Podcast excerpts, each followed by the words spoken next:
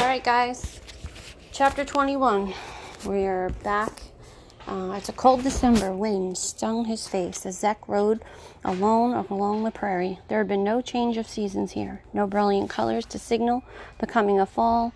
No bare trees surrounded by decaying leaves to herald winter. No ice covered bushes or frozen ponds. The cabbage palms, clumps, and cypress stands looked the same, and the biting wind was the only indication of the dormant season. Zek shivered as he pulled the jacket collar tighter around his neck, and then he put Ishmael into a canter, hurrying along because the days were now shorter and the sundown would come in two hours. Mile after mile, the brown prairie all looked the same as he headed for Fort Drum and the Christmas frolic. The sun was not brilliant in the summer, and there was a desolate yellow glow across the land. A mid afternoon twilight made even dimmer by the overcast gray sky. There was no long flights of birds winging their way casually toward the distant fleeing grounds, and the cypress stands were flooded with white gray specks as egrets and herons sought refuge from the wind and the cold. It was three days before Christmas, a festive time Zek had never really known.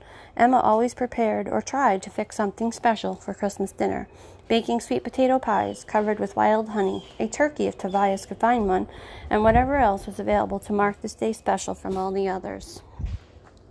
But there had been no decorated tree, no exchange of wrapped pre- presents, no frolic or church services. When they lived in the scrub, the only gifts he received were made with Tobias's hand. A China, China berry slingshot, or a little windmill, or a toy carved in the night while he was sleeping. For the past three years, Tobias purchased things at the trading post, hiding them in the barn or the loft until Christmas morning. A bolt of cloth or a bonnet, a hunting knife, a canteen. There was no gathering for a family clan with joyous singing. Several coins jingled in Zek's pocket, and he wanted to reach the settlement in time to purchase gifts before attending the frolic. For his mother, he wanted lilac water, remembering what she said that she once smelled like flowers, but no more. And for his father, a pocket watch with a long chain, something he had seen other men wearing.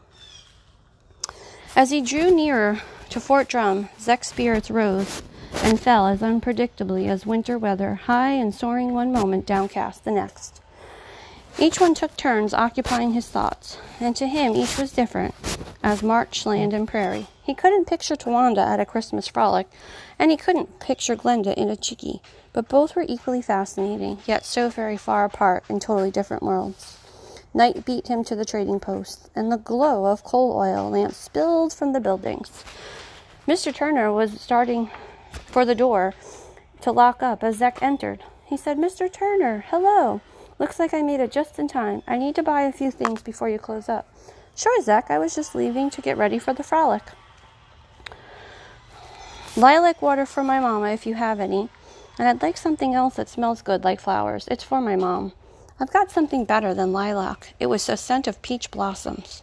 What size bottle you want? The biggest you got, and I want a pocket watch too with a chain. Is that it? I need to get a little something for Skillet and Pearly May, and maybe Frog. A dozen apples for Ishmael for Christmas would be great too. Ishmael, who's that? My horse. Oh, that's mighty thoughtful of you. Wouldn't many men spend money on Christmas for a horse? That'll be a total of twelve dollars. Zek put money on the counter, picked up the packages, and turned to leave. I'm glad you made it for the frolic, Zek. It ought to be starting just about now. I'll be a bit late, but Glenda's already over there. Zek went outside and put one package in the saddlebag. Ishmael had eaten four apples when the sound of the fiddles drifted. Zek put the remainder of the items in the saddlebag, and then he thought he should have probably purchased something for Glenda. He was dressed in faded jeans, dusty boots, and a denim jacket, and all the other boys were wearing suits, starched with white shirts and string ties. Chairs were lined against the two walls, and the fiddle players were on a raised platform in the rear of the room. Adjacent to the table, covered with a white cloth, had a large punch bowl and glass cups. Glenda was behind the table, her red hair standing out like a flag. She wore a blue dress decorated with white lace and a blue ribbon in her hair. When she glanced towards the door and noticed Zek, she waved at him. He stared, seeing her almost as a stranger, but even more beautiful than he remembered. For a moment, Zek hesitated, feeling the urge to walk back to the door and run for Ishmael, Maya, and retreat to the prairie where he belonged. He had known about Christmas frolics. He should have purchased suitable clothes somewhere, but no one told him it was fancy. He had never seen his father in a suit or his mother in a blue dress. Then it came to him that they wouldn't know either. Perhaps they once did, but not such a long time ago in the past. His embarrassment was his alone. No one paid him any the slightest attention for the way he dressed. The black suits in the room were only worn for funerals and weddings. A pot-belly stove to the left of the door grew ripe and turned red, overheating Zek, and it caused him to move away. He walked to the open floor, to the table. One of the ladies in attendance said, Would you like some punch? I'll serve it, Glenda said. She poured a cup. Come around the end of the table.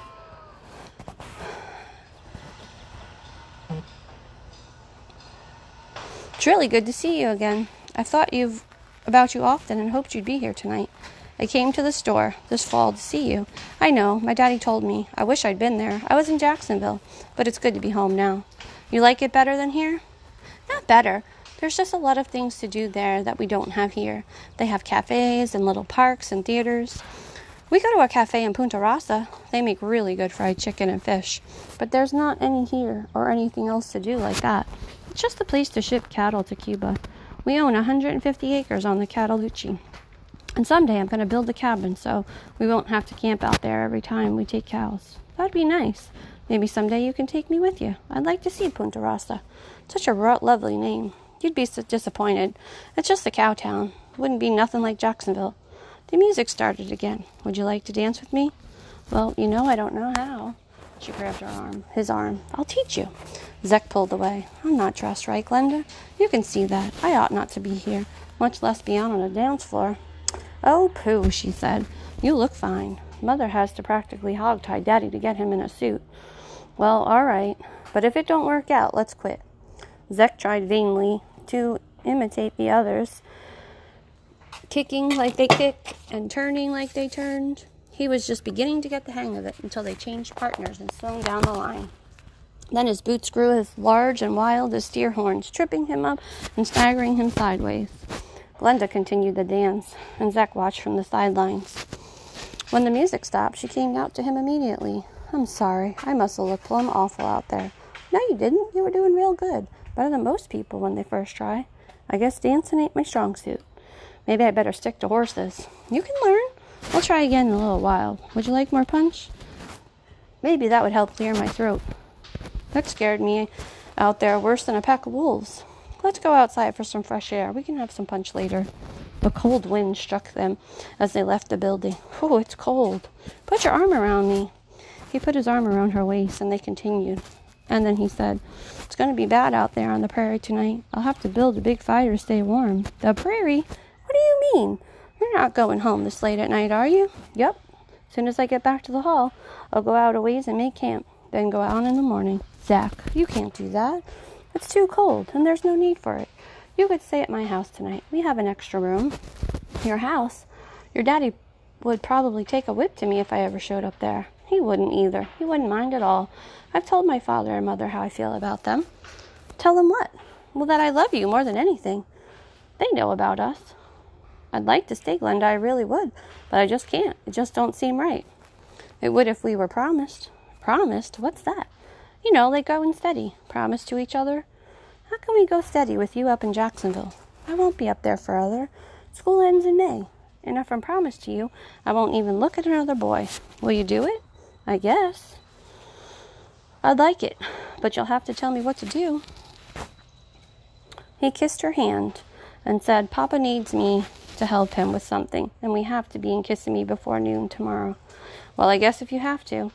You hear? I mean it, Zek MacIvey. We're promised to me now. I won't forget. I could never forget something like that. A full moon could be fleeting as clouds raged across the sky. Zek galloped Ishmael during brief moments of light that slowed to a walk when darkness rushed back in. He was ten miles out from the settlement when he stopped at a cypress stand and built a fire. He searched himself for a reason why he lied to it about his father and why he refused to stay in Fort Drum with Glenda. Other things also bothered him. His ease with Tawanda and his shyness with Glenda. He wondered if his father had ever been so tormented by girls. He liked Glenda, and he knew this, but it puzzled him why she had chosen him so quickly over boys in Jacksonville, who could make him look like nothing more than the prairie hick he is. She was the most beautiful girl he had ever seen, or probably would see, and he should be overjoyed by her kindness. He just couldn't comprehend her choice of him, which made accepting it more difficult. He got up and fed Ishmael an apple. Then he said, I like you best of all, Ishmael. When we go where we want to go, and there's no fuss about what to wear or where we're going to sleep or nothing, maybe I best stick with you and let the rest go. It just ain't worth it. The horse whined and nudged him, wanting another apple. He lay close to the fire and rolled himself in a blanket, shivering. No one was at the house when Emma and Zek rode in. As soon as he entered, she said, I'll bet you haven't eaten anything since you left Fort Drum. Sit at that table and I'll fix you something. Did you have a good time? Yes, Mama, it was real nice. Maybe you and your father, when he gets to feeling better, you can go to the next frolic. Zek toyed with the food. Mama, do you know what it means to be promised? Yes, I know. Your father and I were promised. It means you intend to get married some days, and you're not supposed to be seeing anyone else. I bought you a Christmas gift. You'll like it. Let's see. Let me see what it is. Oh, no, you'll have to wait. It's a surprise for Christmas morning.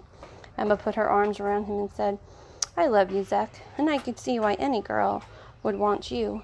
Girls want a man, not some fancy dancer who couldn't skin a rabbit. You don't understand this, but girls do, and that's why I chose Tobias. You've got strengths like your father, and that's what girls look for in a mate. Glenda has more sense than you give her credit for. She knows what she's doing. Zack suddenly realized something he should have known all along. There was more to life than survival than frolics or black suits. The Kissimmee and the all the land and the prairies and swamps between are not Jacksonville with its parks and cafes. It never will be. And someone must round up the cows and blaze the trails. He was schooled not in reading and writing, but in survival. And this was not something he should be ashamed of. His teachers were the best, and he loved them for it. He vowed he would never make excuses again for himself or anyone for what he was or who he was. He was a MacIvey, and he was proud of it. He jumped up suddenly and said, I think I'll go down to the woods so I can shoot a turkey. Then I'll cut us a tree. I bought a big bundle of ribbon at the store to decorate it. We've never had a Christmas tree, and it's about time we did.